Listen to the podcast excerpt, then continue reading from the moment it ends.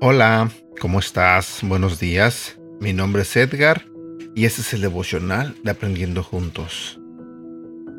Y el día de hoy yo quiero compartir contigo un devocional, pero es un devocional de los que al inicio, cuando yo comencé a grabar devocionales, eh, empecé grabando devocionales que saqué de un libro que eran historias para niños.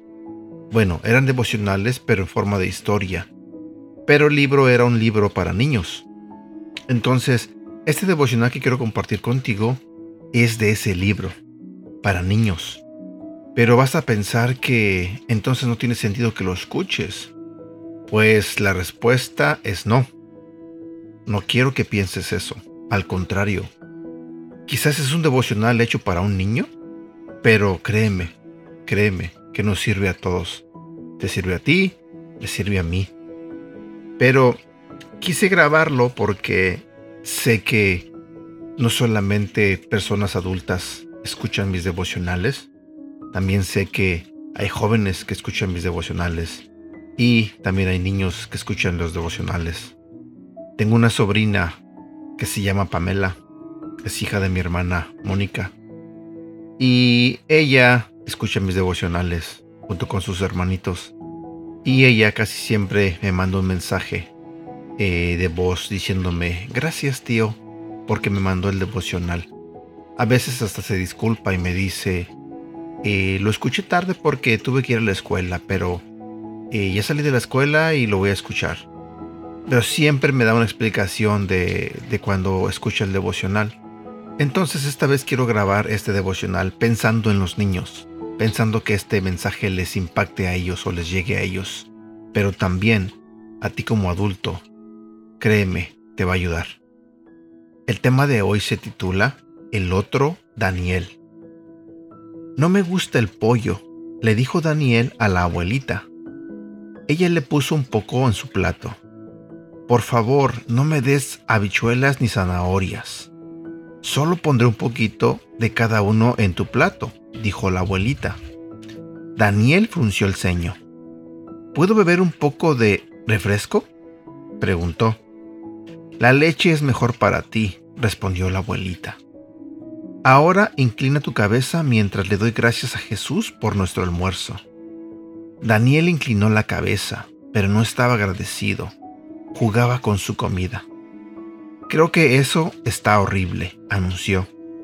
La abuelita frunció el ceño pero no lo obligó a que se lo comiera. Cuando ella terminó, llevó una manzana para cada uno. ¿No tienes helado? preguntó Daniel.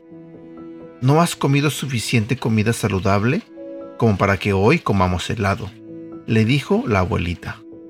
Odio las manzanas, dijo Daniel, lloriqueando.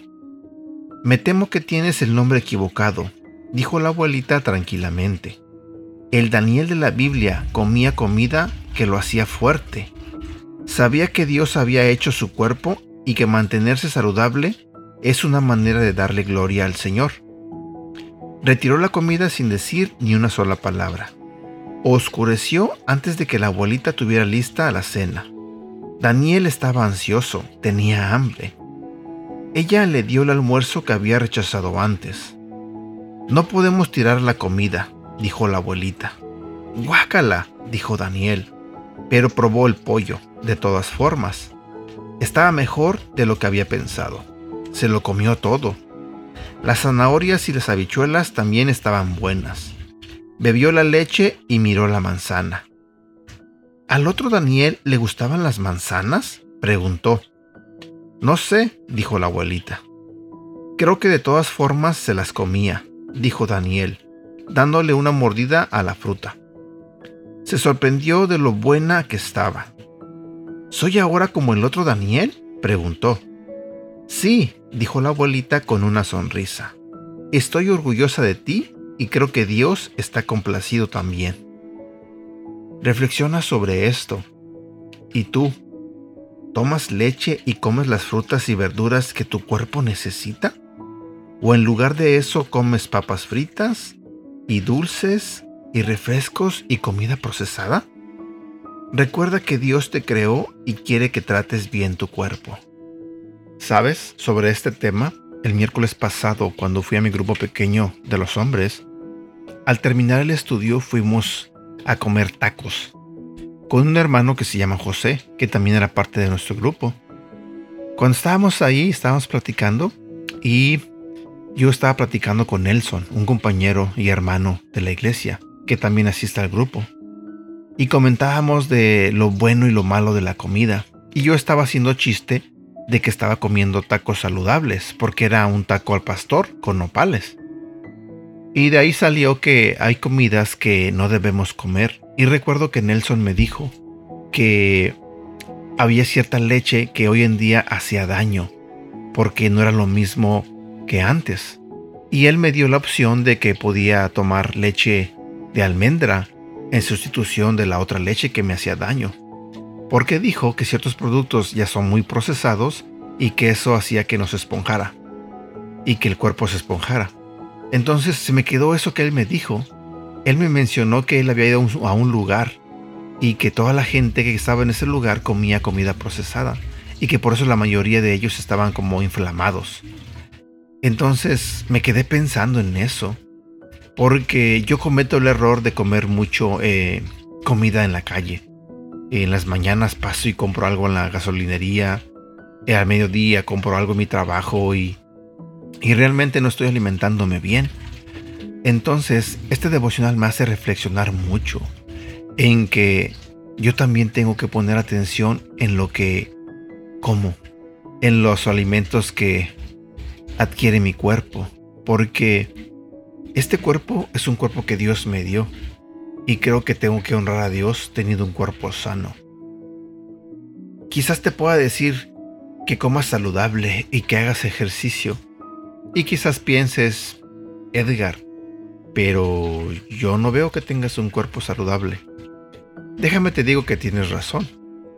Pero créeme que al escuchar este devocional y comentarios que te digo que he platicado con personas, yo he intentado muchas veces eh, bajar de peso, hacer ejercicio. De hecho, hago ejercicio. No es que me mato todos los días haciendo ejercicio, te mentiría, porque sí me pesa, me cuesta mucho trabajo hacer ejercicio, pero siempre estoy intentándolo, siempre estoy intentándolo. Empecé a ir al gimnasio con mi hija, de repente ya no íbamos y luego hacía ejercicio en la casa y de repente ya no hacía, de repente me voy y hago bicicleta y así estoy.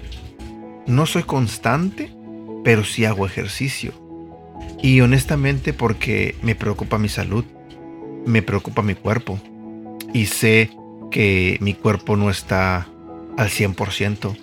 Sé que mi cuerpo no está saludable. Sé que hay ciertas cosas que me molestan, que me están, este, ¿cómo se dice? Perjudicando. Y mi cuerpo no responde como se supone tendría que responder.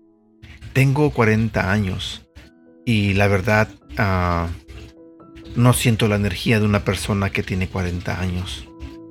Y no le puedo echar la culpa a nadie, porque realmente la culpa es mía, porque no me he cuidado lo suficiente, porque no me he alimentado bien, como dice en el devocional. Tengo que comer saludable. Y pues no creo que esto solamente me pase a mí. Sé que a todos nos pasa, sé que te pasa a ti. Sé honesto, sé honesta, también te gustan los tacos. Así que no es malo comer tacos, lo malo es que comamos y no hagamos ejercicio. Lo malo es que se nos haga fácil comer comida ah, procesada todos los días y que no hagamos ejercicio, que tomemos sodas todos los días, refrescos todos los días. Hay muchas maneras de cuidarnos para que nuestro cuerpo deje de enfermarse. Porque honestamente yo le pido a Dios todos los días que sane mi cuerpo pero también me la paso orando, pidiéndole eso, pero al mismo tiempo yo mismo lo estoy perjudicando. Yo mismo estoy perjudicando mi cuerpo. Entonces, estoy como estoy porque es el resultado de todo lo que no hice cuando lo tenía que hacer. Porque no comí saludable cuando tenía que comer saludable. Pero soy consciente de que no es tarde para poder cuidarme y poder este recuperarme. Así que si te pasa lo mismo que a mí, no te desanimes, simplemente pídele a Dios que te dé fuerzas y que te ayude a agarrar nuevos hábitos para alimentarte, para hacer ejercicio y poco a poco este podemos ir avanzando y quitarnos todas esas libras que tenemos de más. Y bueno, espero que este mensaje te sea de mucha ayuda. Espero que, al igual que yo, te haga reflexionar y más que nada te motive a hacer cambios en tu vida. Recuerda que, a final de cuentas, es por tu bien. Si tú te cuidas y comes saludable y haces ejercicio, estarás bien. Y así tu familia también estará bien, porque los puedes hasta motivar a que sean parte de lo que tú estás haciendo. ¿Ok? Y bueno, por el momento me despido. Espero que pases un feliz fin de semana. Te mando un fuerte abrazo y deseo de todo corazón que Dios bendiga tu vida en todos los sentidos. Hasta pronto. Cuídate.